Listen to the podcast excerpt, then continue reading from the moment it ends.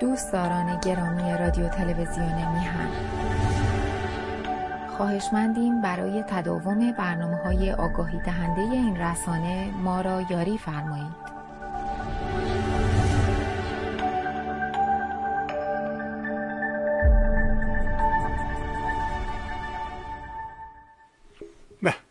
با درودی دوباره خدمت یکایی که شما خوبان و نازنین. سعید بهبانی هستم در این روز جمعه. بزنیم اینا درست میشه بالاخره یا نه. به امروز هم هشتم مهر ماه هست و سیوم ماه سپتامبر. خوشحال و خرسند. از اینکه یه بار دیگه می‌تونم در خدمت همه شما خوبان و نازنینم باشم. البته باید صمیمانه تشکر کنم از همه عزیزانی که در این ایام صمیمانه با مهر خودشون من رو مورد توجه قرار دادن لطف کردن ایمیل زدن جوهای حالم شدن. از همتون ممنونم سپاسگزارم به راستی.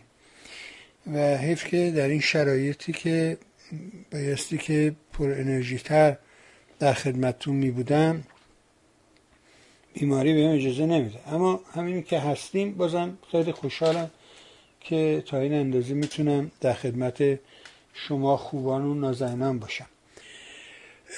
من فکر می‌کنم در طول این از دوشنبه که یه برنامه گذاشتم راجع به این شرایط فعلی و اینکه چه اتفاقاتی داره میفته در میان هر برنامه ای که بوده بالاخره جست و گریخته حرفمو با شما در میون گذاشتم و اون چیزی که فکر می‌کردم مناسبه به عرضتون رسونده.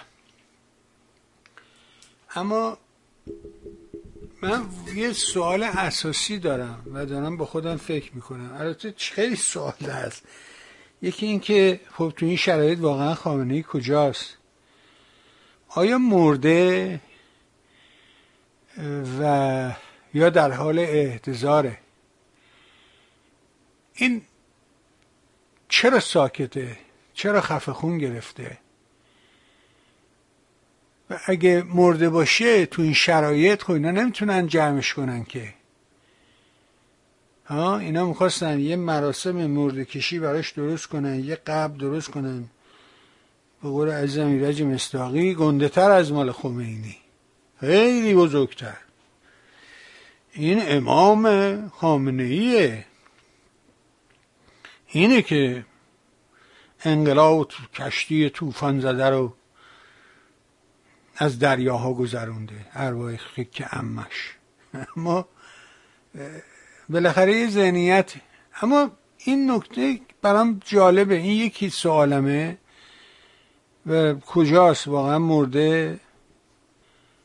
و اینا نمی‌تونن تو این شرایط بیارنش نشونش بدن. چیه ماجراش؟ چرا نمیاد بگه تنی علیل و نمی‌دونن جسمی ناقص و از این حرفا؟ آبروی ریخته دارم. از این حرفا چرا نمیاد بزنه؟ اینا تو این شرایط دو تا راه بیشتر ندارن. یا اینکه بزنن. مثل از نابشون برم مثلا در کرمان دو میلیون چشم در بیارن. در نیشابور نمی‌دونم به سگ و گربه هم رحم نکنن. اینایی که تاریخ برامو تعریف کرده. که تو این شرایط جهانی اینا نمی‌تونن چیکاری بکنن. خیلی براشون سکیرون تموم میشه. سخته. و یادمون باشه که اون بخش اعظم چپی که توی دنیا پشت اینا وایساده بود من یادمه که سال 2009 بود. یه آدمی تو آمریکا بوده اونایی که قدیمی تو آمریکا ممکن یادشون بیاد. به نام لاروش. دیوید لاروش. این می‌خواست که رئیس جمهور بشه. فکر کنم دوره ریگان بود. یا بوش پدر. فکر می‌کنم یکی این دوتا. ولی چون که چپ بود و دنبال یک دنیای سوسیالیستی و ادالتخواه بود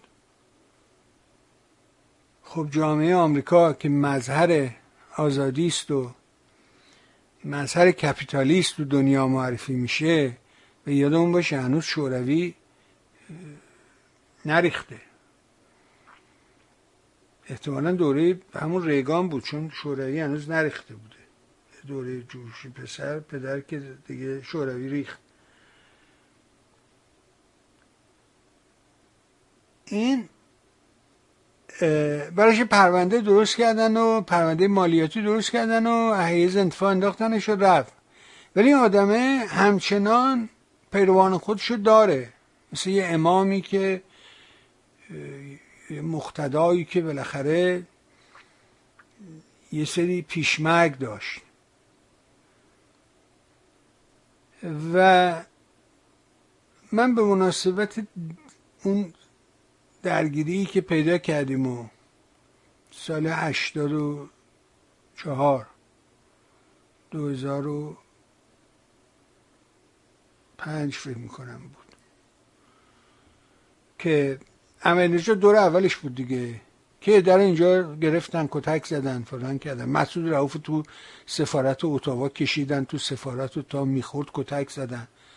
منو تو مسجد منسس اون نایریان جانی جنایتکار که تو ماجرای قتل علی اکبر تواتبایی اولین قتلی اولین تروری که جمهوری اسلامی انجام داد تو آمریکا و اولین و آخرینش همون بود. در حقیقت علی اکبر تواتبایی که می کارمند سفارت بود کارمند لوکال بود.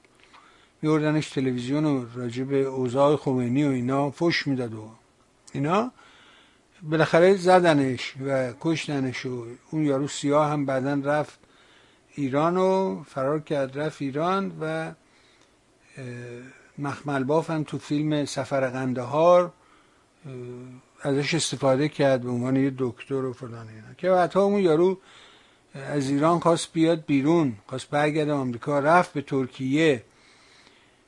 اونجا یه ملاقاتی کرد با ماموران اف و اینا ولی اونا تعهد ندادن برای حفظ جانش. بهش گفتن ما می‌تونی بیای. ولی ما تعهدی برای اینکه جانتو حفظ کنیم و نمیدیم به بهتره همون برگردی ایران. اونم همون تو ایران چرخید. نمی‌دونم الان کجاست. بها نایریان تو اون داستان جزو کسانی بودش که اسمش مطرح شد تو اون پرونده و اینا. یه آدم عقب افتاده است. یه دوره اینجا توی این نات کلاب ها این جایی که زنهای لخت هستن و باره عرق فروشیه اونجا کار می‌کرد. از باسپویی شروع کرده بود به مقام منی جاکشی رسیده بود. بعد انقلاب که میشه و فلان اینا این رخت عوض می‌کنه مثل بقیهشون و حتی میگن رفت داخل سفارت ایران و کلی فرشار هم از اونجا دزدید. بعد در قالب فرش فروش اومد بیرون. علیه حال اون توی منسس ویرجینیا یه مسجد هم برای خودش اونجا درست کرده. خب اینا موقع رأیگیری و اینا که بود اعلام نمی‌کردن محل رأیگیری کجاست. اون موقع من توی بوق بزرگ دستم بود. و حرفم شنیده می‌شد. و مردم رو دعوت می‌کردم به اعتراضات و تظاهراتی که کارهایی که کردیم بودش آقا از جلوی امارت کنگره و کاخ سفید دست بردارید. بیاید برید جلوی سفارت اونجا اکسیون کنید. و تظاهرات رو اونجا قرار بدیم و تا زمانی هم که تا 2010 که اونجا بودم هر تظاهراتی که می‌شد بالاخره در جلوی سفارت یا دفتر حفاظت انجام می‌شد. و بعدا یواش یواش این هی کمرنگ شد حالا دوباره برگشتن جلوی امارت کنگره و کاخ سفید و اینا. اسباب تاسف اما اون موقع گفتم اینا اعلام نمی‌کردن و لحظه آخر مثلا سه جا رو اعلام کردن هم مسجد مرکز اسلامی توی مریلند مسجد منسس مال نایدیان یا اون مسجد امام علی تو واشنگتن. اینا مراکز رأیگیری بود و بالاخره ما اون 48 ساعت آخر که اینا اعلام کردم منم بلند شدم رفتم اونجا اینو بارها تعریف کردم.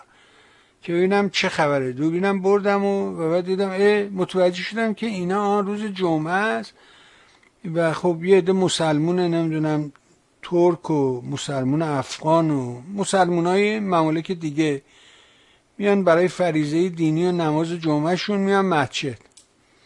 و اینا این فیلم ها رو تهیه می‌کنن و جا می‌زنن به عنوان امت همیشه در صحنه که اینا آمدن رأی بدن.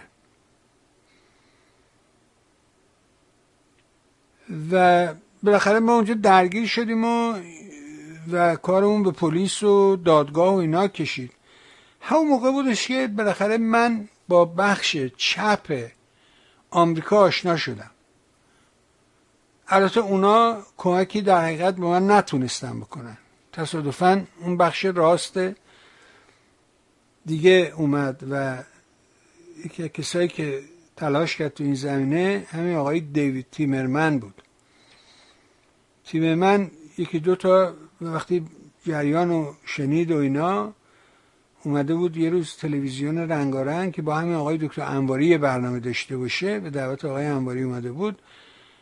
بعد من اونجا دید و ما شهر قصه رو براش گفتیم. گفتیم اینجوریه من ویدیو هم دارم. گفت ویدیو داری؟ گفتم آره. گفت پس بیا اینجا آدرس خونه داد و گفت بیا خونه ما.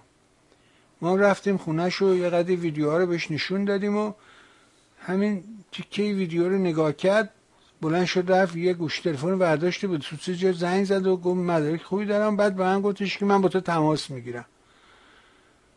نگران نباش. و بعد یکی دوتا با من تماس گرفت و بعد یه تلفن به من داد و گفت به این شماره تماس بگیر. یه آدمی بود به نام بوش. اون موقع جورج بوش پسر مستر کار بود. البته نام فامیل این درست بوش بود ولی بوشی بودش که به آلمانی نوشته می‌شد با سی اچ و فلاینا و این تلفنه فقط ما ارتباط همین تلفن بود. یه تلفن زدیم و بعد یه بار منو فرستاد به دفتر آقای گرینسپن. این آقای گرینسپن یه وکیل درجه یک بود در واشنگتن دی سی و اون منطقه. برادر این آقا رئیس خزانه‌داری آمریکا بود. Treasury Department گرینسپن و بالاخره یه روز ما با این آقا به ما قرار گذاشته و گفت برو ساعت فلان برو دفتری. ما رفتیم دفتر رو بعد دیدیم که خانم جوان سیاهی اومد جلو و یه ذره با حرف زدیم بعد دیدیم نه این حالیش نیست. اومدم از گفتم خیلی ممنون اومدم بیرون زنگ زدم به شماره. گفتم آقا این که منو فرستادی این یه آدم on the job training بهش میگن. این از این دانشجوهاست این نمی‌دونم کیه. این مثل که زیاد به اوضاع احوال ما مسلط نیست. مثلا جریان رو باید از اول این به درد کار من نمی‌خوره. من چند برای یارو از اول تعریف کنم که تو ایران چه اتفاقی افتاده شاکی بوده خمینی کیه اینا رو که نمی‌تونم برای این تعریف کنم. بعدم چهار روز دیگه دادگاه دارم. گفت خیلی شما مثلا ساعت فلان به من زنگ بزن.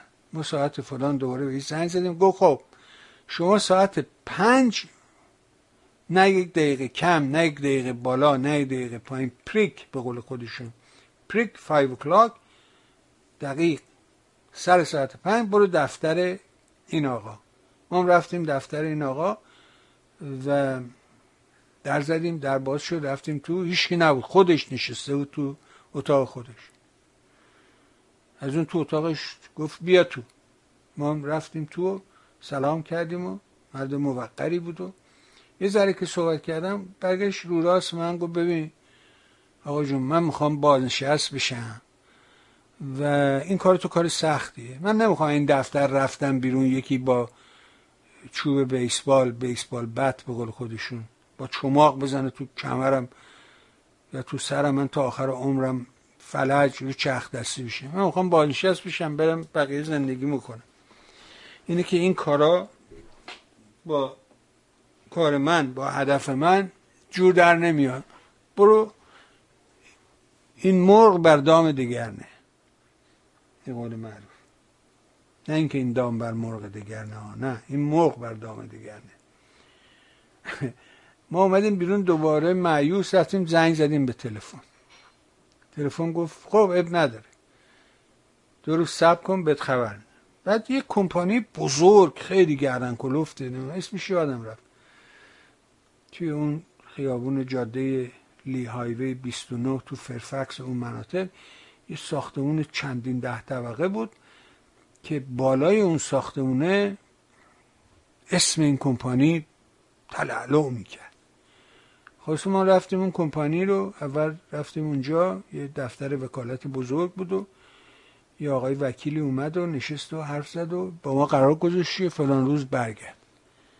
ما فلان روز برگشتیم سه تا آدم دیگر رو گذاشتن جلوی ما. و شروع کردیم با اینا حرف زدن. اینا نتیجه گرفتن گفتن آقا چند تا کار میشه انجام بدی؟ یکی ببینم کشور ایران رو مثلا جمهوری اسلامی رو شکایت کنی. گفتیم بعد چی میشه؟ گفت هیچی. هیچی گیرد نمیاد. یه یه میلیون دلار خرج می‌کنی ولی اسمت میره تو روزنامه معروف میشه گفتیم آقا ما دنبال معروف شدن نیستیم که اینا ما رو کتک زدن. پرونده برای ما درست کردن. ما می‌خوایم از قال این پرونده ها خلاص شیم گفت یه راه دیگه اینه که مثلا سفارت رو سو کنی. گفتم ما رو سفارت سو کنیم چی میشه؟ گفت اونم خیلی خوبه دیگه اونم معروف میشی فلان. اما نه به اندازه اولی. تو روزنامه های محلی می نویسن تو چند تا روزنامه آمریکایی باید مصاحبه می‌کنه ولی اینم دیویس هزار دلار خرید گفتم آقا ما نه این پولا داریم نه می‌خوایم معروف بشیم ما می‌خوایم این پرونده رو درست بکنیم. علی حال خلاصه با چند هزار دلار زیر ده هزار دلار. هفتش هزار دلار ماجرا رو حل فصل کردیم و بعدم که رفتیم دادگاه اینا بازم کاری نکردن. شانسی که من بردم داد... یه دادگاه مفصلی بعد از دادگاه ما بود. دادگاه ما این دادگاه قلایی بود ولی یه دادگاه مفصلی بود از اون دادگاه پریمیسنی که اصلا ریخت آدما عوض شد قیافه همه تغییر کرد اینا. یهو دادستان کل وارد شد. من این دادستان کل رو میشناختم همسرش رو میشناختم. دوست بودیم با هم. و رفتم پیش این.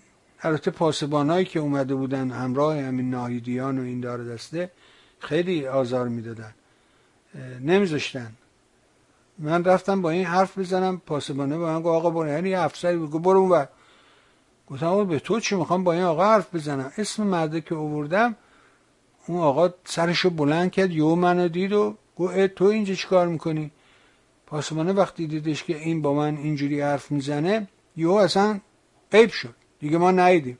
حالا همین آدمی بودش که ده دقیقه قبلش میچرخید می‌رفت سراغ این نایدیان اینا می‌گفت چای ترش بیارم چای بیارم خدمتتون قهوه آب جوش از این حرفا. ولی بعدا غیب شد. و اون دادستانه به من کمک کرد وگرنه برای ما داستان درست کرده بودن. همه رو گفتم که بگم که من از اینجا با این داستان چپ آمریکا آشنا شدم. و بعد اونا منو بردن تو دستگاه همین آقای لاروش و یه روزم یه در یک هتل بزرگی در واشنگتن یه مراسمی گذاشته بودم. میگم این خیلی آدمه فدایی داشت. بعد رفتیم اونجا و بعد اونا من دیدن و خیلی استقبال کردن از اینکه یه رسانه ایرانی هستیم و اومدیم و اینا. بعد دیگه حالا داستان چرخیده و ما میان تیوی رو راه انداختیم و اینا. اینا هی با ما تماس می‌گرفتن. بعد من گفتم آقا حالا 88 شده. گفتم آقا می‌خوایم با این آقا حرف بزنیم. نظرش رو بپرسیم. خلاصه اینا هم پذیرفتن و گفتن شما فلان روز بیا به لیزبرگ ویرجینیا. یک دهی اون بالا خیلی هم جایی زیبایی است. و رفتیم اونجا دوربین و تشکیلات رو بردیم اینا جلوی در همه رو از ما گرفتن. گفتیم پا ما اومدیم اینجا گفتگو کنیم فیلم بگیریم. مصاحبه گفتن اصلا اینا نیازی نیست ما همه رو خودمون داریم. منو بردن تو یک استودیوی درجه یک بود. و ما نشستیم با این آقا گفتگو کردیم و اینا. چند تا کامرامن داشتن و خیلی خیلی استودیوی واقعا استودیوی بزرگی بود. آخرم که خواستم در بیان بیرون یه دونه دیویدی ارد یاره به من داد گفت آقا اینم بفرما می‌خوای سب کنیم ما ادیت شده شو دو روز دیگه بد بدیم. یا همین خامشو می‌خوای؟ گفتم نه همین خامو بده ما شهر رو بکنیم بریم. علت چه این بودش وقتی می‌خوام این نتیجه بگیرم. علت این بود؟ وقتی باش داشتم صحبت می‌کردم یهود دیدم این رفت طرفدار احمدی نژاد شد که بله این درست میگه. بوش نمی‌دونم فلانه اینطوریه. اینا حمله کردن به مردم ستم دیده نمی‌دونم فلان. اینا اینجا اونجوری کردن اینجا اینجوری کردن تو رواندا اینجوری کردن اونجا اینجوری کردن. و زنده باد احمدی گفتم آقای محترم این حرفا چیه می‌زنی؟ این یه آدم فاسده این یه آدم داره به چل میلیون مملکت ایران 50 میلیون 60 میلیون مردم ایران داره ظلم می‌کنه. این حرفا چیه می‌زنی؟ فلان اینا. و خلاصه رشته ارتباط ما اونجا قطع شد. مقصودم اینه که چپ ها با جمهوری اسلامی خیلی ارتباط داشتن. به همین دلیل بودش که وقتی میومد مثلا احمدی نژاد میومد یا مثلا خاتمی میومد یا اون دیگری میومد اینا براشون فرش قرمز مینداختن یه مش اوباش هم اینجا داشتن مثل این یارو دهباشی و فلان و اینا که رفته بود جای ادوارد سعید نشسته بود در دانشگاه کلمبیا. می‌دونی که ادوارد سعید رئیس در حقیقت خاور میان شناسی دانشگاه کلمبیا بود. یه شخصیت بزرگ بود. ادوارد سعید. ادوارد سعید همونی بودش که تو دهه هفتاد همراه با یاسر عرفات و عده دیگه از فلسطینیا رفتن روی کوههای جبل عامل توی لبنان تو قلعه صلاح الدین اون بالای کوه شب نشستن و این آقا پیانو زد و خیلی چون می‌دونی تا قبل از این این حتی فلسطینی ها اینا یه جنبش اصلا دینی نبودن. شهید و شاهد و اینا توش نبود که. خود مرده یا صرفات همسرش مسیحی بود. و اصلا اینطوری نبود. این داستانی که اتفاق افتاد همین خمینی کذاب دروغگو بعد از کشتن امام موسی صد در لبنان و از بین بردنش توسط قذافی داستان رو تغییر دادن. و در حقیقت از توی عمل از توی جنبش عمل که بازوی شیعیان لبنان بود تو ماجرای جنگ های دروزی ها و مسیحی ها و اینا و فلانشا اینا این گروه عمل رو درست کرده بودن. و از تو دل عمل خمینی حزب الله رو به طریق محتشمی پور و اینا از طریق سوریه و اینا می‌دونی که سوریه هم اون موقع اونجا دست بالا رو داشت. در اشغالش بود اصلا. تا همین سال 2001 و دو بود که اون داستان جنگ چه روزه و اینا که بعد این نیروهای سوریه از اونجا بیرون کشیدن و بعد فرمانده اینا که رئیس اداره اطلاعات و امنیت حافظ اسد و بشار اسد بود وقتی که نیروهای سوری از سوریه اومدن بیرون از لبنان اومدن بیرون تو دفتر کارش با شلیک سه گلوله تو مغز خودش خودکشی کرد.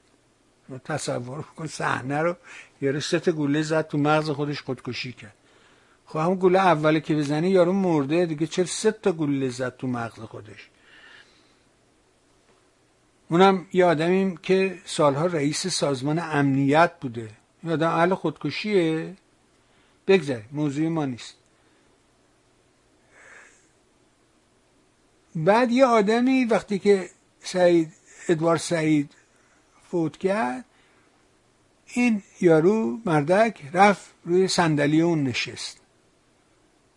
و چون رو صندلی اون نشست فکر کرد اینم ادوارد سعیده. و ویدیوش هست که با همین اون دوره این آقای کامبیز حسینی و همین سامان اربابی یه برنامه داشتن به نام پارازیت توی Voice of America خیلی هم برنامه بود که گل کرده بود. و همین یارو مردک رو صدا کرده بود. تو اشده ازش می‌پرسید یا بهش گفتش راستی آقای دواشی شما اصلا رأی دادی؟ خب می‌دونی که اون هشتادهش بر اساس رأی منکو بود؟ اصلا شما رأی دادی؟ گفت اه کامیشان کامیشان اختیار داری کامیشان من برای اینکه بگم رأی منکو باید مثلا رأی می‌دادم که بعد بیام بگم رأی. انگاری که حالا شرایط اون دوره برای اینکه یادت بیاد تمام مفسرینشون و من اینجا تو همین رسانه که نوپا بود اون موقع با همین علی افشاری زنده یاد خداش بیامرزه مهرداد دکتر مهرداد مشایخی نازنین که واقعا قوتنمای اینا بود.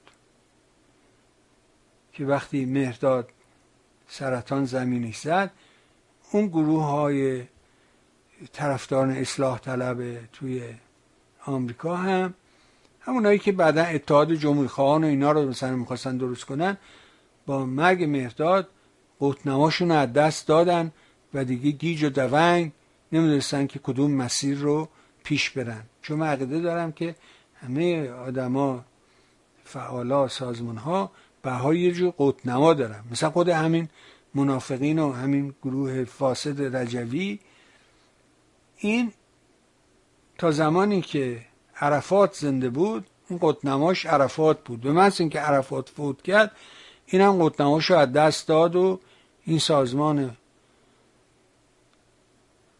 بزرگ مهم انقلابی ایران رو به این فلاکت و بدبختی و درماندگی و دریوزگی انداخت. برای اینکه قطنما رو از دست داد. علیه حال همین علی افشاری همین مرداد مشایخی اینا رو همین صفحه تلویزیون بهشون گفتم یه دلار به ده دلار. حالا نمیگم صد دلار. یه دلار به ده دلار. اگه تو باختی یه دلار بده اگه من باختم ده دلار به تو میدم. این انتخابات یه دوره ایه چون تا اون موقع انتخابات در ایران همیشه دو دوره برگزار می‌شد. گفتم این انتخابات این دوره 80 یه دوره ایه بعدش هم دعوا میشه. تمام تحلیل اینا این بودش که نه به علت اینکه مشارکت زیادی در این انتخابات هست و مردم زیادی توی انتخابات شرکت می‌کنن بنابراین امکان تقلب در انتخابات خیلی کمه. و بنابراین میرحسین موسوی حتما از صندوق بی برو برگرد بیرون خواهد اومد. من گفتم نه آقا انتخابات یه دورهیه بعدش هم دعوا میشه. و همون اتفاق افتاد. ولی این مرد که رزل چی می‌گفت؟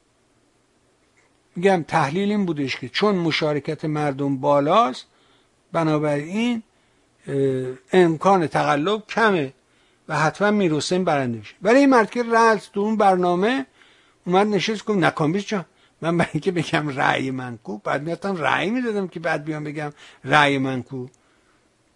یعنی اصلا اصلا, اصلا تعجب می‌کنه از این همه حماقت. من کسی میره رأی بده که بعد بیاد بگه رأی من کو؟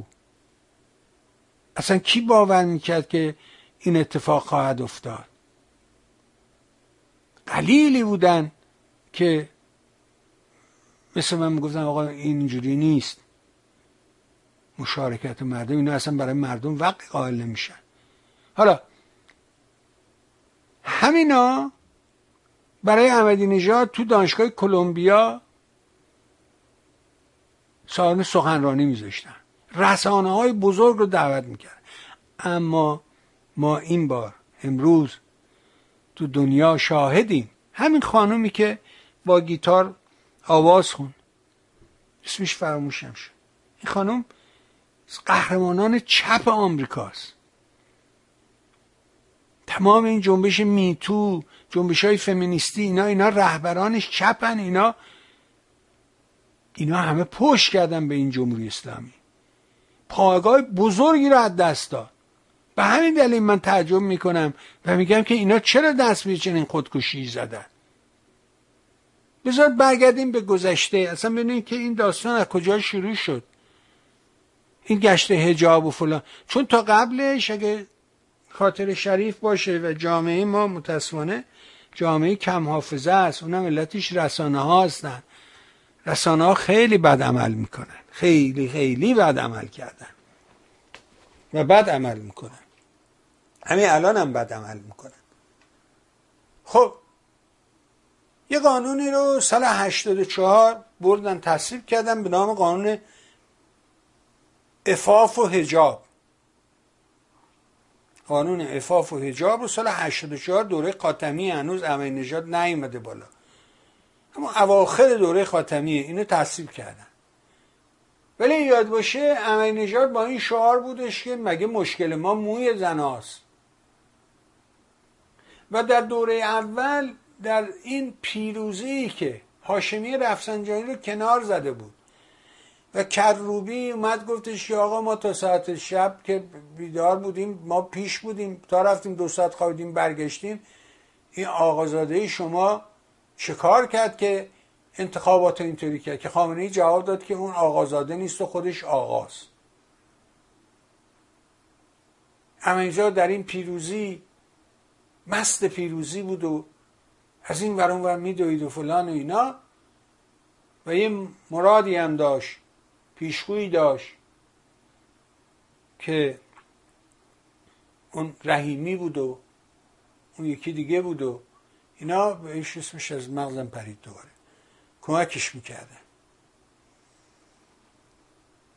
و تو هشته داشتم شعارشون بود که اگه مشکل ما موی زنانه.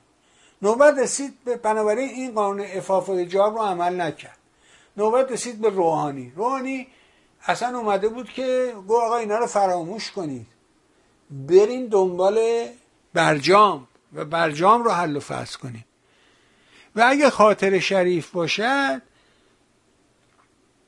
همه مردمی که مرتب به ایران میرن و میان و برای تعطیلات اولاب آدم وطنش که نمی‌تونه محل تفریح و تعطیل باشه که.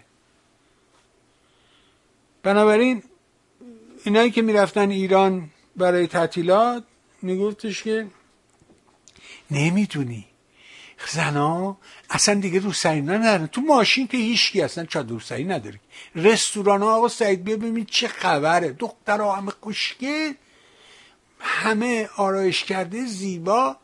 نه روسری دارن. اصلا رستوران های روسری که سرش نمی‌کنه که. بعد شبا بیا ببین تو خیابونا چه خبره.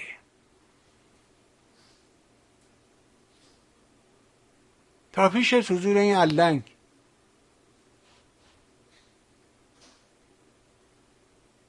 این چرا سوال اینه چرا اینا دن به این خودکشی دادن؟ چرا اینا اومدن یهو یه همچی قانون رو پیاده کردن؟ حالا شما به من خواهی گفتش که خب آقا تیم عوض شده یه دولت یه دست اومده و همه اینا یه دستن با هم دیگه دیگه هیئتی هم دیگه همشون این کلمه هیئتیشون هم منو کشته. اون یارو که گفت نجابتت منو کشته. حالا این هیئتی گفتن اینا هیئتیشون منو کشته. باش. حرفت درست. اما این برنامه‌ای که اخیرا درست کردن به نام شیوه و تو کانال چهار داره پخش می‌کنه و ویدیوش رو می‌ذارن ما تو خارج کشور ببینیم. خوب؟ این چیه؟ چرا این کارو می‌کنه؟ چرا یه استاد با سواد لیبرالو می‌ذاره در مقابل یه استاد بی سواد امام صادقیه نمی‌دونم دانشگاه فلان اینا واقع العلوم چرا این کارو می‌کنه؟ و یارو خیلی جالب بود. یکی از این ویدیوها مربوط به 26 سپتامبر بود. یعنی چهار روز پیش. یه آقایی به نام کوروش اولیایی و فعاد ایزدی تو این برنامه شرکت داشتن.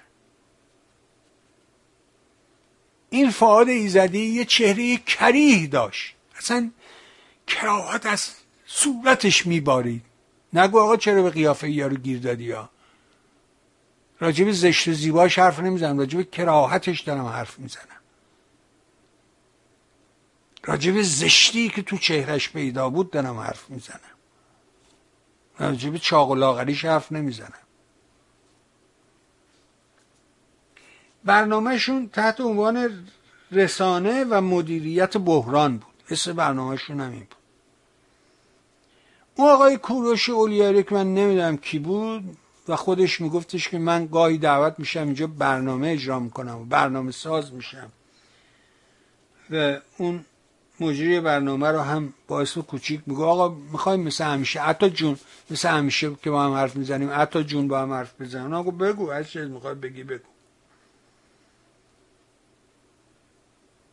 اون یارو فاد ایزدی یهو شروع کرد به مزخرفات گفتن که بله سال 2006 2006 همون سالیه که خاتمی اومده بود این آمریکا و این در همین کلیسای کاتدرال واشنگتن هم دعوتش کرده بودن دوباره همین چپا چپای آمریکا.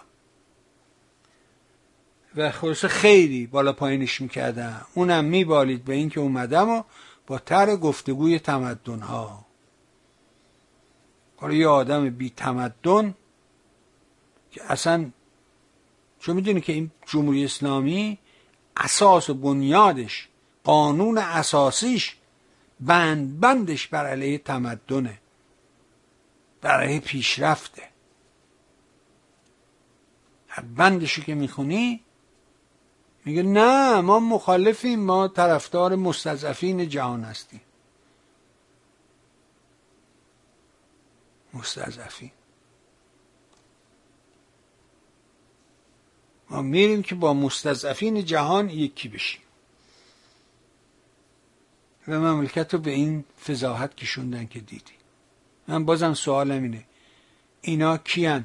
این چیه پشت این که داره هی بنزین میپاشه روی صحنه؟ چرا؟ این حماقت ناشی از چیه؟ مرد این فاد ایزدی شروع کرد که بله 2006 من در آمریکا بودم و این طالبی نژاد این مرد که اومده بود اینجا دارم برات میگم. من دعوت کردم مردم که آقا بیایم در مقابلش تظاهرات کنیم بیستیم و حرف خودمونو بزنیم. مردم دعوت کردن در مقابل کاتدرال واشنگتن کلیسای جامعه واشنگتن و مردم زیادی هم استقبال کردن خدایی اومدن. و اون طرف خیابون هم سمت کلیسا هم همین مردمی بودن که دعوت شده بودن برن اون تو. خب ما قیافه ها رو می‌دیدیم میشناختیم مگه همه رو میشه تشخیص بدی کی به کیه؟ بعضی هم بعدا گفتن نه ما رفتیم ببینیم چی می‌گفت. انگار که این حرف اون توش با حرف بیرونش فرق می‌کرد. رفته ببینه چی می‌گفت. این یارو طالبی نژاد که حالا اومدن مدعیان که این اومده بود اینجا فیلم درست کنه.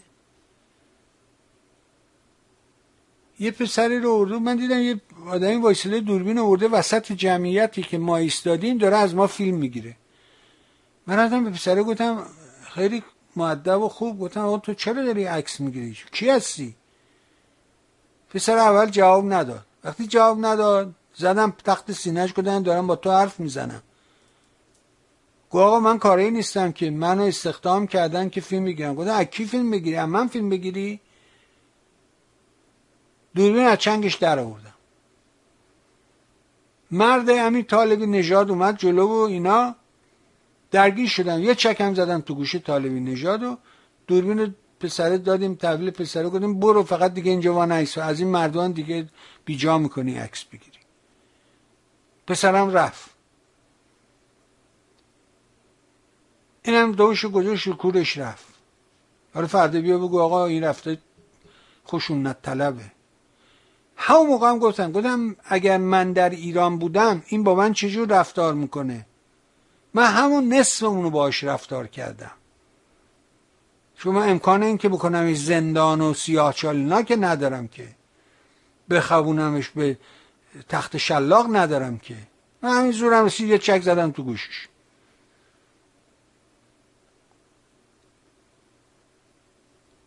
بعد این یارو شروع کرد از اینکه بله 2006 من اونجا بودم یا آقا اومده بود. بعد اتفاقا یه آدمی هست این آدمه خیلی هم آدم خوبیه. این خیلی هم معروفه.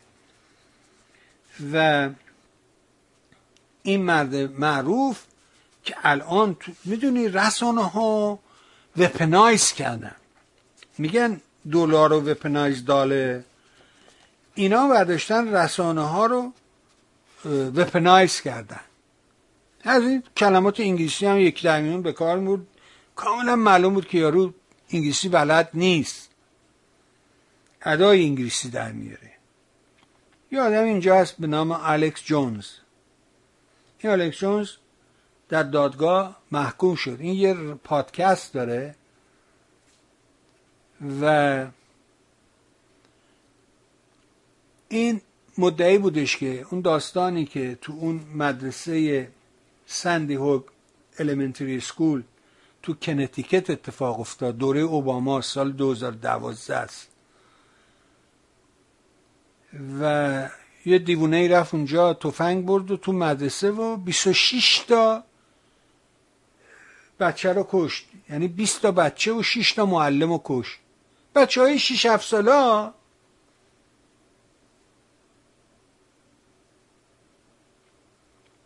بعد این ازش دفاع می‌کرد. میگفتش که نه این مرده اومده گفته که چی؟ این مرده اومده گفته چی؟ همین الکس جونز اومد تو رادیوش گفتش که نه آقا اینا دروغ میگن. اصلا همچی اتفاق نیفتاده. و این تبلیغات اوباما بود. این دوره کیه؟ دوره ترامپ و این هم از طرفداران ترامپ و و بوق ترامپ در بوق ترامپ میدمید و گفت اصلا اینا دروغه و همچی اتفاق نیفتاد و دو تا از خانواده ها رفتن پیگیر شدن شکایت کردن کشیدنش به دادگاه. چند چل چند میلیون دلار اینو جریمش کردن. محکومش کردن به زندان و چند میلیون چل چند میلیون دلار جریمه و اینا. این مرد که دیشب تو یعنی تو این ویدیویی که تو 26 سپتامبر در حقیقت ضبط شده بود با وقاحت تمام اینا رو نمی‌گفت. میگفتش که این اومده و گفته که دولت آمریکا این کارو کرده. در حالی که اون اومده بود میگفتش که اصلا همچه اتفاق نیفتاده. این داشت میگفتش که نه دولت آمریکا رفته اونجا آدم کشته و این مرد افشا کرده این داستان کشتار دولت و همه رو داشت دروغ می‌گفت. با وقاحت تمام.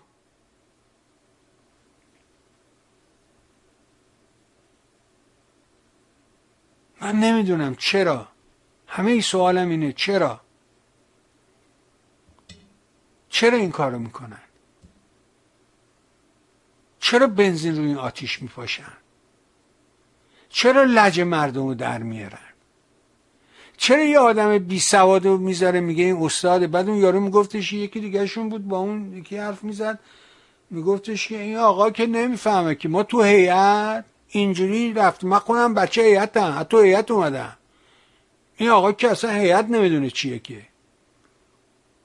اون یارو هم فقط نگاهش می‌کرد. بعد یارو رو متهم کرد که تو می‌خوای که حکومت چینی اینجا پیاده کنی. دیکتاتوری چینی رو بیاری تو مملکت. یارو میگه آقا من کی هستن راجع به چین حرف زدم میگه نه دیگه. توکویل یه حرفای بی خودی از خودش میباف یه اسمایی هم اولش میمزم گفت توکویل اینو گفته. حالا شما هر چی بری بگردی مینی از هم چیزی وجود نداره. اون یارو همچی حرفی رو هرگز نزده. بازم می‌پرسم. یعنی یکی در مورد این که پرسیدی ازم می‌پرسن ازم که خامنه این مرده یا نمرده. میگم نمی‌دونم. اگه بود میومد حرف می‌زد. ولی اینکه جرأت نمی‌کنه تو این صحنه. الان بیاد بگه چی؟ سایت زیتون که وابسته به نهضت آزادی و ملی مذهبی هاست. که رادیو فردا هم از روش ورداشته مطلبش رو منتشر کرده نوشته که جمعی از طلاب و مدرسین حوزه های علمی قوم و مشهد و تهران در بیانیه که در اختیار زیتون قرار گرفته اعلام کردند کسانی که در سرکوب اعتراضات و جرح و قتل مردم شرکت می‌کنند طبق شریعت محمدی محکوم به احکام قصاص و دیات هستند. بعد نوشته که متن کامل این بیانیه بدین شرح است. بسم الله الرحمن الرحیم و فلان و بهمان و بهمان منقلبون و ینقلبون نظر به حوادث تلخ این چند روز اخیر و کشته و زخمی شدن تعداد زیادی از هموطنان گرامی ما جمعی از طلاب و مدرسین حوزه علمیه قوم و مشهد و تهران عذری برای سکوت نیافتیم و وظیفه شرعی و اخلاقی خیش دانستیم نکاتی را به اطلاع حاکمان و ملت ایران برسانیم. حرمت دما دماع ارز یعنی خون مردم ها. و مال انسان ها از ضروریات اسلام است. و از رسول الله صلوات الله علیه و آله چنین نقش شده است. فلان بهمان و فلان و به غیر حق و فلان. یعنی تمام دنیا ویران شود در پیشگاه خداوند آسانتر از این است که خونی به ناحق ریخته شود. با این وجود حکومتی که خود را اسلامی می‌خواند سفک دما به غیر حق می‌کند و به جای آنکه در دادگاهی بیطرف به این معصیت و جرم بزرگ رسیدگی کند و مرتکبین را به جزای اعمالشان برساند و خانواده مقتول و ملت ایران عذرخواهی نماید در صدد اصلاح اعمال و نهادهای فاسد شر برای فاسدش براید در پاسخ به اعتراضات مجددا سفک دما به غیر حق می کند حکومتی که ضروریات اسلام را زیر پا می نهد چگونه می تواند عنوان اسلامی را یدک بکشد؟ ضمن عرض تسلیت به خانواده داغدار خانوم محسا امینی و سایر جانباختگان حوادث اخیر صراحتا اعلام می‌کنیم که طبق شریعت محمدی مسبب و مباشرین زهر جهر و قتل مردم به حسب شرایط محکوم به احکام قصاص و دیات هستند. رعایت اصل هجاب فارغ از اختلافات در باب و حدود آن شرعا واجب است. اما اجبار بر رعایت هجاب هیچ دلیل شرعی ندارد و ادله که برخی به سود آن اقامه نمودن ضعیف و مخدوش است. ادله وجوب امر به معروف و نهی از منکر عاجز از اثبات مرتبطه سوم امر به معروف و نهی از منکر یعنی اقدام عملی است. لذا اقدام عملی اعتبار شرعی ندارد. اقدام عملی حتی در نظر قائلین به اعتبار شرعیش مشروط به شرایط عدیده است که با زرس قاطع می‌توان گفت نهاد موسوم به گشت ارشاد در هیچ موردی از این شرایط را رعایت نمی کند نه مسئولین امر به معروف و معموران گشت ارشاد از حلال و حرام و معروف و منکر آگاهی دارند و نه افرادی که مورد ارشاد واقع می شوند عمل خود را منکر و حرام می دانند ارشاد ناآگاه هم که واجب نیست در خصوص این اقدامات به تنها احتمال تأثیر به احتمال نه تنها احتمال تأثیر داده نمی شود بلکه قد به تأثیر عکس آن وجود دارد. مفاسد و مذرات متعددی نیز بر آن مرتبط است. از ضرب و جهر و قد گرفته تا وهن دین. با این وجود چرا حکومت اینقدر بر اجبار بر رعایت هجاب اصرار دارد؟ به دو دلیل. دلیل اول حکومت هویت و بقای خود را در گروه رعایت زواهر هجاب از سوی مردم در سطح روبنایی جامعه می‌بیند و بیمه آن دارد. که مبادا با وادادن در این مورد رعایا پررو شوند و حقوق بیشتری را مطالبه کنند. بر این اساس اجبار بر رعایت هجاب ابزاری سیاسی است چنانکه در پس ترویج شعائر و مناسک جمعی نظیر راهپیمایی اربعین نیست چیزی جز اقراض, سیاسی نیست. وگرنه برای این حکومت اصول و باطن دین نه تنها مهم نیست بلکه نسبت به آنها احساس خطر هم می کند این حکومت مستاق بارز تضعیع اصول و تمسک به فروع است.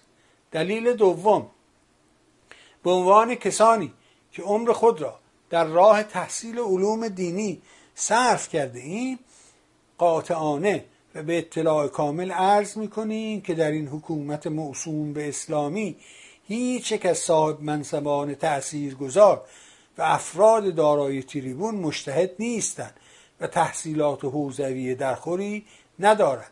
نفر اول حکومت یعنی آقای علی خامنی به هیچ وجه مشتهد محسوب نمی شود تا چه رسد به مرجع تقلید.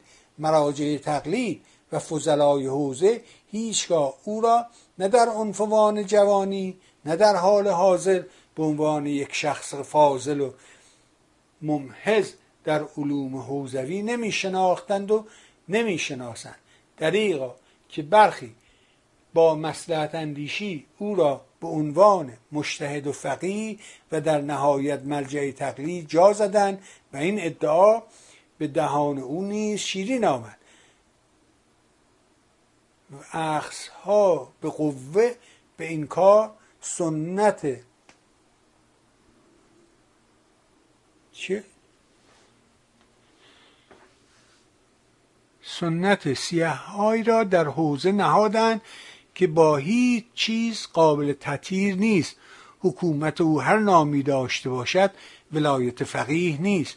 در باب نفر دوم حکومت دستیار اجرایی منصوب رهبر و نه منتخب جمهور یعنی ابراهیم رئیسی هم که باید گفت چیزی که عیان چه حاجت به بیان چیزهایی را نمی‌داند و اشتباهاتی را مرتکب می شود که حتی اساغر طلبه نیست آنها را می‌دانند یعنی کوچیکا. و از ارتکابشان برحذرند. مستندات کتابسازی و سرقت علمی او نیز موجود است. تحصیلات حوزوی این شخص کمایه وضعی بهتری از تحصیلات کلاسیکش ندارد. در باب رئیس قوه قضاییه غلام حسین محسنی جی گمان نمی کنم احدی حتی احتمال بدهد او مشتهد است و ظاهر خودش نیز مفر است. نه. ظاهر خودش نیز مقر است. تصدی مقام ریاست قوه قضایی سو نه تنها به سبب عدم اجتهاد و نیز معزن نبودن او از قبل مشتهد از قبل مشتهد غیر شرعی است بلکه طبق اصل 157 قانون اساسی که اجتهاد را شرط ریاست قوه قضایی می‌داند غیر قانونی نیز هست. خامنه ای با چنین نسبی شهر و قانون را نقض کرد. وضع ائمه جمعه نمایندگان و منصوبان خامنه نیز بهتر از این نیست.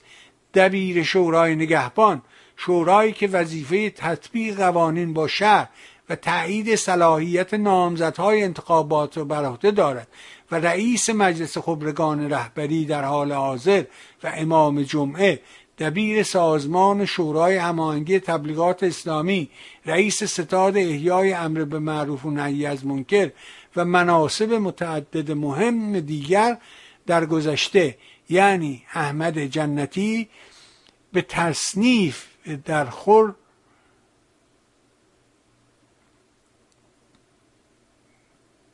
به تصنیف درخوری دارد.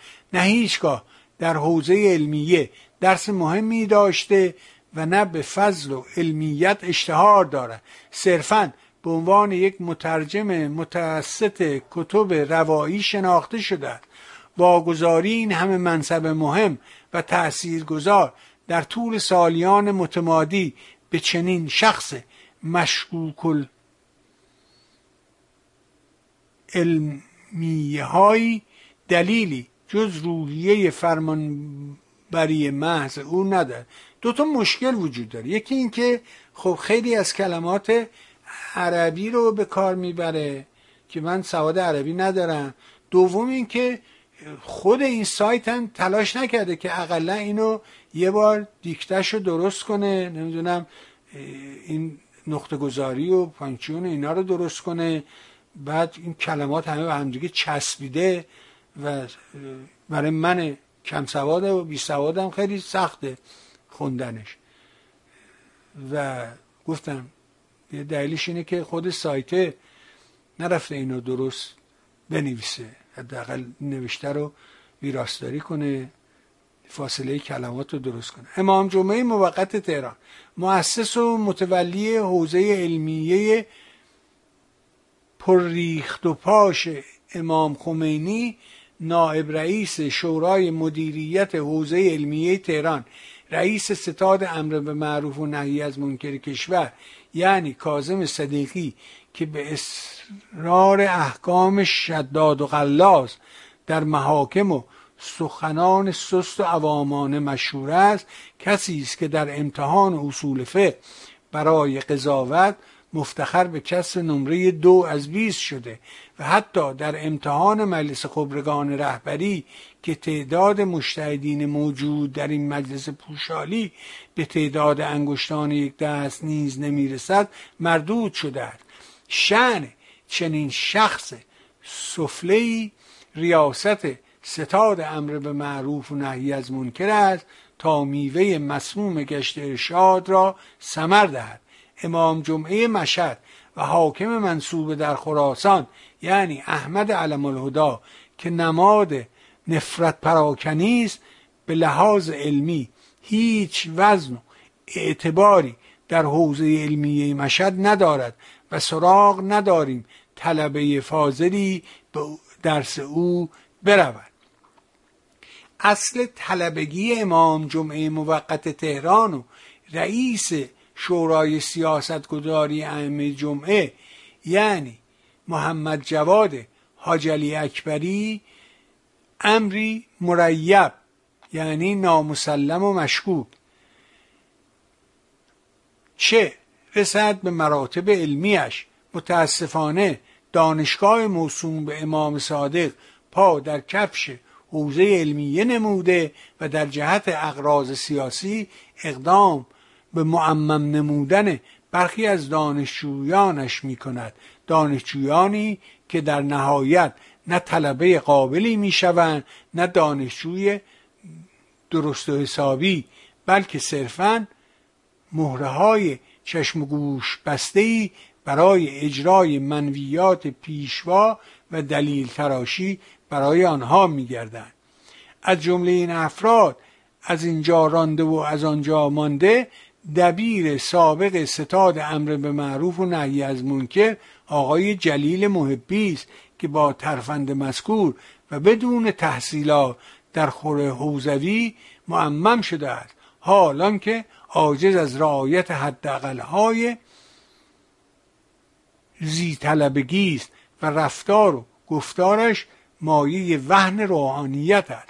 شخصی که خودش تجسم منکر است دبیر ستاد امر به معروف و نهی از منکر می شود دبیر فعلی ستاد امر به معروف و نهی از منکر محمد محمد صالح هاشمی گلپایگانی نیز دانش آموخته دانشگاه مذکور است که در عین نداشتن تحصیلات طلبگی متکی بر ذوق عوامانه خیش یا از حد و حدود صلاحیت و بزاعتش فراتر می نهد و درباره و درباره مسائل شرعی اظهار نظرهای غریبی می کند دریغمان می آید از رئیس جوان و خوش اشتهای دانشگاه مزعور مذکور حسین علی سعدی یادی نکنی که بساط درسی بسیط را پند کرده و گمان می کند درس خارج به نقل است فهرستوار و آری از تحلیل و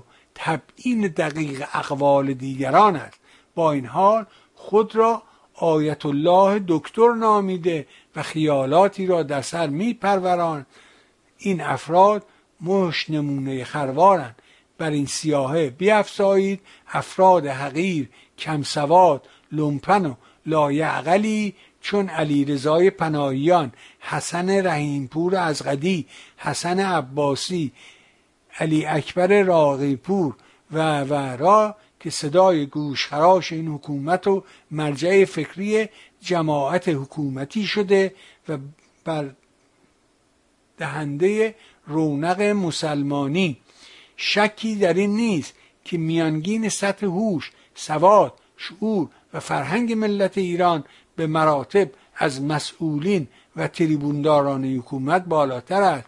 این حکومت مستاق بارز تقدیم عرازل و تخییر افاضل است.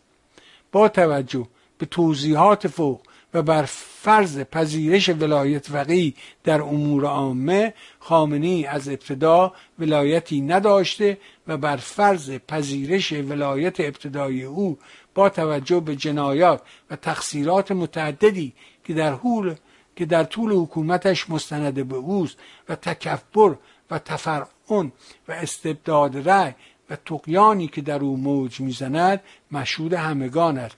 از ولایت منعز است و احکام صادره از او منصوبانش. از جمله رئیس قوه قضاییه و قضات محاکم نامشون خلاصه این مطلبی است که سایت زیتون حالا خیلی هم بلنده. من فکر کردم دو خط بخونیم ولی می‌بینم نه خیلی بلنده. نکته جالب داستان اینه که بریم سراغ سایت زیتون. اگه یادتون باشه ابراهیم یزدی برخلاف اون دو کله دیگه مثلث بیق یعنی بنی صدر و قدساده.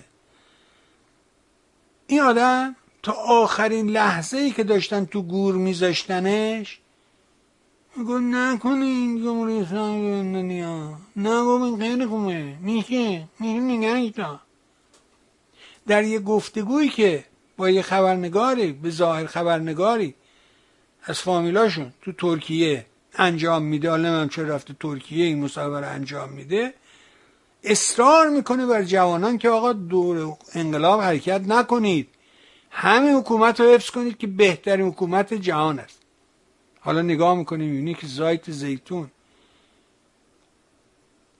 که از بستگان همین آقا یعنی ابراهیم یزدی این سایت رو به راه انداختند و از بعد از داستان 88 یکی به نعل و یکی به میخ می‌زنن. اینجوری وایساده خیلی عجیبه. این درست همون اتفاقیه که روز دوشنبه برات گفتم. حالا دیدم که خیلی ها دارن حرف می‌زنن. خیلی هم خوبه که همه حرف می‌زنن. از این حرفان بدم میاد که من اول من گفتم دوم تو گفتی. ولی بی بی سی تو این داستان خیلی غریبه. رفتار بی بی سی که چگونه در حقیقت بی بی سی اومده و در گذشته این گوری رفتار نمی‌کرد. این رفتاری که امروز داره انجام میده بسیار بسیار غریبه. حالا چه دستی پشت این داستانه؟ من یه بارم براتون گفتم و این رو رفتم به بیژن کیان و به آقای بیژن کیان و به دو سه نفر آدمایی که می‌دونستم بالاخره سری میون سرها دارن مثل آقای شهریار آهی و اینا گفتم. ولی نمی‌دونم اونا رفتن چجوری خرجش کردن. ولی من وقتی داستان اوکراین در فوریه به وجود اومد یه تحلیلی هم دادم اینجا. هست ویدیوش هست می‌تونید برید دنبال کنید و ببینید. گفتم ایران به خاطر اینکه دومین مرجع نفت و گاز جهان است از یک ویژگی خاصی برخورداره. بنابراین اکنون که روسیه داره لگت میندازه پوتین. و داستان بسته شدن گاز. و اخیرا هم دیدی که یه انفجاری در این لوله نورد استریم انجام شده که آمریکایی‌ها و غربی‌ها معتقدن که سابوتاژ روساست. روسه میگه که نه اینو آمریکایی‌ها زدن لوله رو خراب کردن. حالا ما هم که نمی‌دونیم بالاخره کدومشون راست میگن کدومشون دروغ میگن. ولی به حال ایران به خاطر این جریان نفت و گاز باید از این شرایط بیرون بیاد. با این اون موقع می‌گفتن با این نظام جمهوری اسلامی و این قانون اساسی امکان اینکه اصلا تحریم ها رو فراموش کن. آمریکا تحریم می‌کنه اینا رو ول کن. کی حاضر جایی بره Voice کار کنه که بهش پشکار مادر بدن؟ قانون اساسی جمهوری اسلامی درود به پرویز دستمالچی. واقعا صمیمانه درود بهش بفرستید اون موقعی که هیچکی به فکر این حرفا نبود بعد از ماجرای میکنوس بعد از اینکه چهرش معلوم شد و نامش مطرح شد یه کار اساسی کرد. راه افتاد دور دنیا. یادمه که سال 2000 2001 در حقیقت تو شیکاگو دیدمش در کنفرانسی که آقای اکبری امید اکبری دانشگاه نوردسترن شیکاگو برای مصدق گذاشته بودن که عده زیادی رو دعوت کرده بودن. از جمله اموشنگ کشاورز سعد این پناهنده سیاسی رو دعوت کرده بودن. خیلی شخصیت ها اومده بودن اونجا. البته زندیات هوشنگ شاهستد یه بارم سال 2000 این کارو کرده بودن. در سال 98 99 این کارو کرده بودن تو وسپان بیچ فلوریدا و همه بزرگان رو دعوت کرده بودن تحت عنوان ایران در آستانه سال 2000 یه کنفرانسی رو گذاشته بودن. و همه اومده بودن شرکت کرده بودن تو این کنفرانس خیلی آدم ها اومده بودن. ولی در 2001 حمید اکبری با همت همون هوشنگ زنده یاد هوشنگ کشاورز سر یک مراسمی رو در دانشگاه نوریستن گذاشته بودن که من اونجا پرویز دستمالچی رو برای بار چندم دیدم و گفتم اینجا چه می‌کنی؟ گفتش که با این دوستم اومدم. و رفتیم کانادا و از اونجا یه ماشین کرایه کردیم و شهر به شهر داریم میگردیم. که من ازش دعوت کردم اون موقع من در واشنگتن بودم گفتم خب اگه برگشتی سرات اگه به مسیر به واشنگتن می‌خوره به من بگو تا در کانون دوستان فرنگ ایران برای تو یه سخنرانی بذاریم. بعدم که اومد اونجا برای هتل گرفتیم و از جیب مبارک البته. هیچ کس هم به ما در این زمینه کمکی نکرد. و با افتخار میگم. پرویز دستمالچی رو بردیم و بعد بردیمش. و این آدم اون موقع راه افتاد دور دنیا یه چوب تعلیمی دستش گرفته بود و از PowerPoint تازه در اومده بود. PowerPoint استفاده می‌کرد و قانون اساسی رو تشریح می‌کرد که این قانون اساسی چیست و چگونه هیچ کس از مردم ایران در این قانون اساسی نقشی نمی‌تونه داشته باشه. برای اینکه تمام مصادر امور دست یه خاصی قرار می‌گیره. دست مسلمانان مسلمانان شیعه نه همه مسلمانان. مسلمانان شیعه نه همه شیعیان بلکه شیعیان دوازده امامی اصنا پیرو مکتب اخباری. نه تازه فقط همین گروه خاص بلکه اون عده از این گروه که ذوب شده در ولایت آقا باشند در ولایت باورمند به نظام نکبت جمهوری اسلامی باشند یعنی همه مردم ایران هست می شدن حالا زنها که اصلا هیچی اصلا رای ندارن. یعنی نیمی از جامعه ایران هست زنها. به پرویز دستماچی این رو به خوبی توضیح می‌داد حالا نتیجه می‌گیرم که این قانون اساسی اجازه نمیده به هیچ شرکت فرنگی که وارد ایران بشه بتونه کاری کارستان انجام بده. و می‌بینی که حتی شرکت های چینی شرکت های روسی هم که وارد ایران میشن کاراشون پیش نمیره. یه پروژه مثلا پنج ساله رو اینا سی ساله دارن کار می‌کنن هنوز سر نقطه اولن. هنوز تو نقطه تجهیز کارگاه گیر کردن. من اون موقع یعنی همون تو فوریه آخر فوریه تو هفته اول دوم مارس به این نتیجه رسیده بودم که یه دلیلی لازمه برای اینکه این نظام جمهوری اسلامی با این نظام نمیشه ولی باید رفت سراغ. اما یه عده از دوستان به من گفتن که آقا این صنعت نفت و گاز ایران خب خیلی پوسیده است کار روش نشده. گفتم آقا در عراق هم هلیبرتون اومد ظرف شش ماه همه چیز رو تغییر داد. حالا که خیلی حرف زدم و نباید انقدر حرف می‌زدم یه ایمیلی رو یه دوستی برای من فرستاده بود. اون ایمیل خیلی برای من جالب بود. و اون اینکه برای من توضیح می‌داد.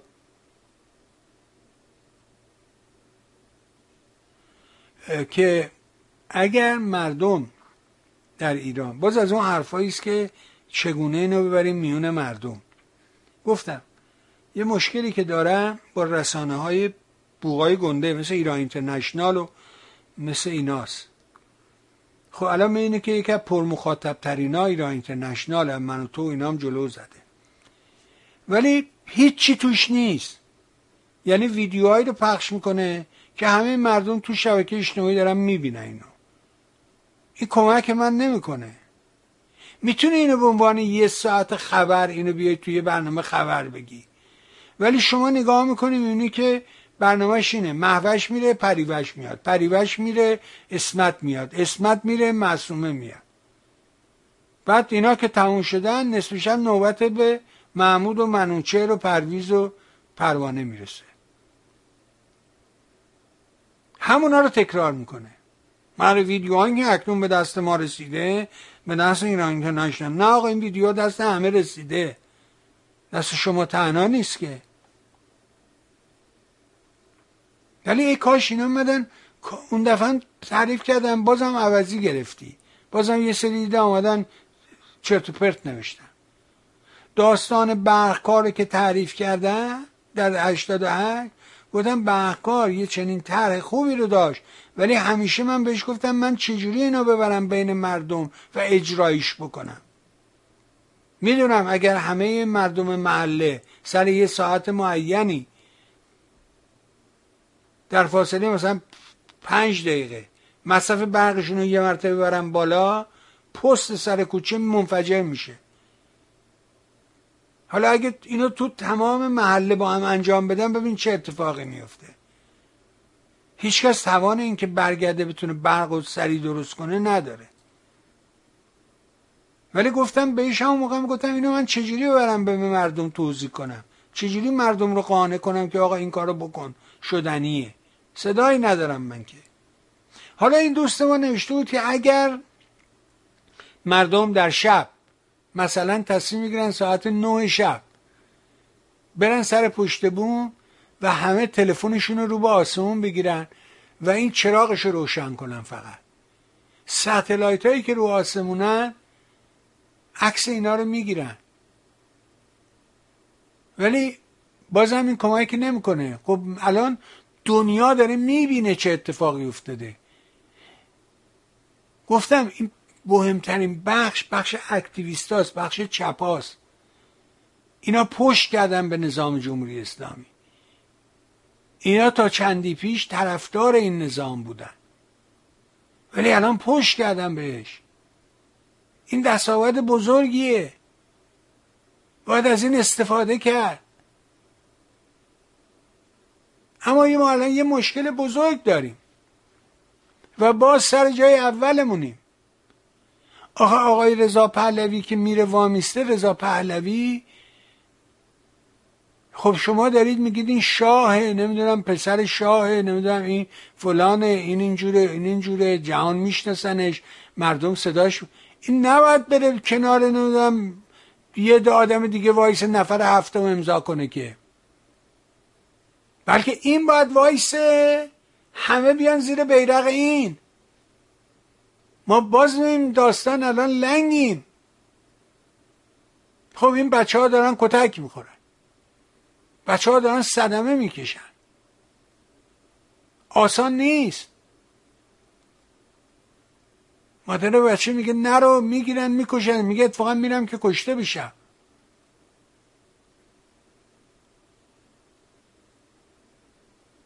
ولی چی می‌خواد؟ چیه؟ این این چه اتفاقی می‌خواد بیفته؟ ما داریم به کجا میریم؟ خب طبیعی اوضاع خیلی حاده. شروع پایان رژیم می‌تونه باشه. ولی نه به این راحتی و زودی که من اینجا نشستم راجع به حرف میزن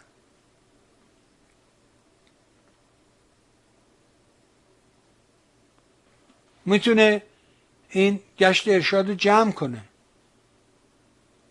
هجاب رو هم تعطیل کنه نمی‌دونم دو فاکتو کنه. مثل گذشته گفتیم چی تا قبل از این؟ زنها دیگه چادر نداشتن دیگه. میگو بیا تو رستوران نگاه کن دخترها همه خوشگل زیبا. میکاپ کرده نه روسری نه چادر نه هجاب نه مانتو نه هیچی. چرا این دن به این آتیش داد؟ چرا رفته در زایدان آتیش میریزه بنزین میریزه رو آتیش؟ میشه اون منطقه رو آروم کرد دوباره؟ کیه این پشت صحنه؟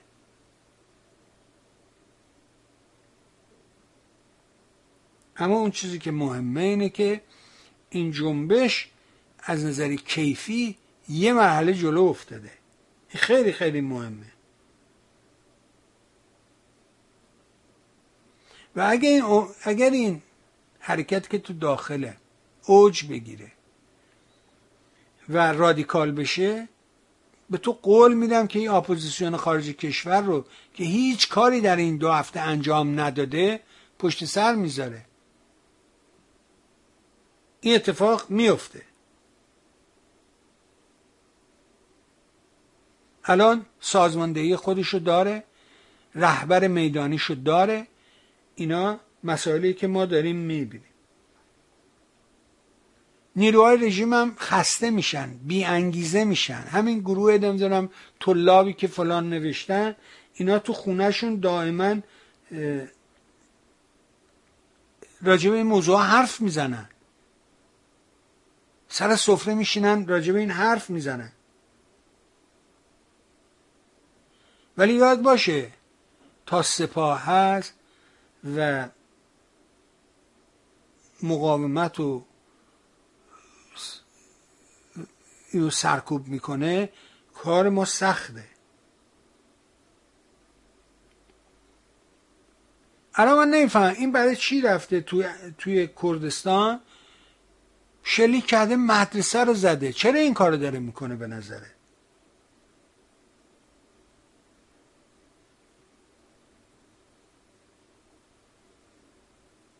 نمی‌دونم.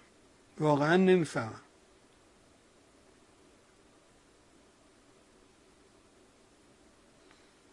سایت زمانه یه نظرسنجی کرده بوده و میگه 86 درصد پاسخدهندگان گفتن ایران نظام دموکراتیک می‌خوان. در مقابل 14 درصد معتقدند در ایران امروز یک نظام اقتدارگرا کارگرتر است 40 درصد خواهان یک جمهوری دموکراتیک 26.5 درصد اما یک پادشاهی مشروطه رو ترجیح میدن که در آن شاه نقش تشریفاتی داشته باشه. 5.5 درصد طرفداران پادشاهی مطلقن و 2.5 درصد نظام مطلوبشون جمهوری اسلامی است. 5.5 درصد گفتن خواستار نظامی غیر از این گزینه ها هستند. اینا کاری بوده که سایت زمانه انجام داده. به حال جالبه. اما این میونه یه چیزی رو دیدم که بیانیه وزارت اطلاعات درباره حوادث اخیره که روز جمعه در بیانیه تس تبعینی درباره حوادث اخیر داخل کشور خطاب مردم اعلام کرد. حوادث روزهای اخیر در برخی نقاط کشور پوسته آشکار و محسوس لایه های پنهان متعددی در پشت صحنه خود داشت. سربازان گمنام امام زمان برای شکار هدفمند عناصر اصلی ترور و تقریب ضمن حضور ناملموس در صحنه اختشاشات و کمک به برادران و خواهران فداکار مقتدر و سربلند خود در فرماندهی انتظامی جمهوری اسلامی و همراهی با نیروهای بسیج جان برکف و همیشه حاضر در صحنه‌های دفاع از کشور در این حال بخش اصلی مأموریت توجه و توان خیش را معطوف به رسد و ردیابی آتش بیاران اصلی پشت صحنه هم از کشورهای بیگانه تا تروریست های آلبانی نشین و سایر گروه های گروهک های معاند و فرقه های دست برورده استعمار و عناصر سرسپردی داخلی ها. خیلی بامزه است که گفتم این یارو برنامه شیوه یکی حرفایی که می‌زنن توش اینه که رسانه ها در آمریکا اگر این اتفاق میافتاد یه جوری دیگه می‌گفتن بر مورد ما یه جوری دیگه میگن. والا ما تو آمریکا هستیم داریم نگاه می‌کنیم. شما هم که تو دنیا هستید داستان فلوید رو دیدید جورج فلوید رو دیدید. کی اینو بلند کرد نشون داد؟ غیر رسانه آمریکا. چی؟ یعنی مثلا شما فکر می‌کنید از بورکینافاسو اومده بودن اینجا گزارش تهیه می‌کردن پخش می‌کردن؟ یا جمهوری اسلامی طالب نژاد اومده بود گزارش تهیه می‌کرد. یا این یارو مرتیکه فعاد ایزدی بود که گزارش تهیه می‌کرد. غیر از این بودش که خود رسانه های آمریکایی اینا رو داشتن پخش می‌کردن. و تو به من میگی که اینا یه جورن در مورد ما یه جوری دیگه اتفاقا در مورد ما کم کار می‌کنن. من عقیده دارم که خبرهای ما رو خیلی خیلی کم پخش می‌کنن اما وزارت اطلاعات ادامه داده در روزهای اربط آموز گذشته که فعالیت های لایهی پنهان فتنگر تشدید شده بود به همان نسبت امکان شناسایی عوامل مخرب و تروریست نیز افزایش یافت. از سوی دیگر به نسبت افزایش فعالیت حامیان بیگانه سایر سازماندهندگان ترور تخریب مزدوران داخلی آنها انان از کف داده سر از چاه و چاله های استتاری خیش برآورده و بدینسان امکان شناسایی بازداشت آنها بیش از پیش فراهم آمده تا مأموریت مهم وزارت اطلاعات در حد بالای تق. خب حالا تو اینا رو شناختی. می‌خوای همه اینا رو دستگیر کنی ولی چیکار کنی بعد؟ گفتم دو تا راه بیشتر در مقابلش وجود نداره. یا به راستی بیاد سرکوب کنه خون بریزه. نمیم دو میلیون چش در بیاره. نمیم در نیشابور گفتم سو گربه رو زنده نذاره که در دنیای امروز و دوربین هایی که داره نگاه می‌کنه چنین امکانی رو بهش نمیده قطعا چنین چیزی رو نداره. یا اینکه پس بشینه برگرده بگه آقا بی خیال. قرم قرمشو داری میشنوی. گشت ارشاد رو جمع می‌کنم. هجاب و بیخیال میشم. حالا برو همون مثل قدیم یه ذره رو سعید یه ذره نداشته باید ولی آیا کار فروبسته ما باز میشه؟ حالا این بابت میشه که اختلاس کم بشه دزدی کم بشه مملکت سر با آبادانی ها نه با این آدمایی که مستر کارن چنین اتفاقی نخواهد افتاد. یاد زنده یاد میر آفتابی به خیر میگو مردم محبوب من. برید یخه رسانه ها رو بگیرید. برید در رسانه ها بخواید که آقا مسیرتو عوض کن. راه نشون بده به مردم. پخش کردن ویدیوهای مردم منم دارم این کارو می‌کنم. این که کار نیست که. هی ویدیو رو از توی توییتر رو. چی رو یکی فیسبوک رو هی اینا رو ورداری بیاری بذاری. که چی یعنی؟ خوبه به عنوان خبر.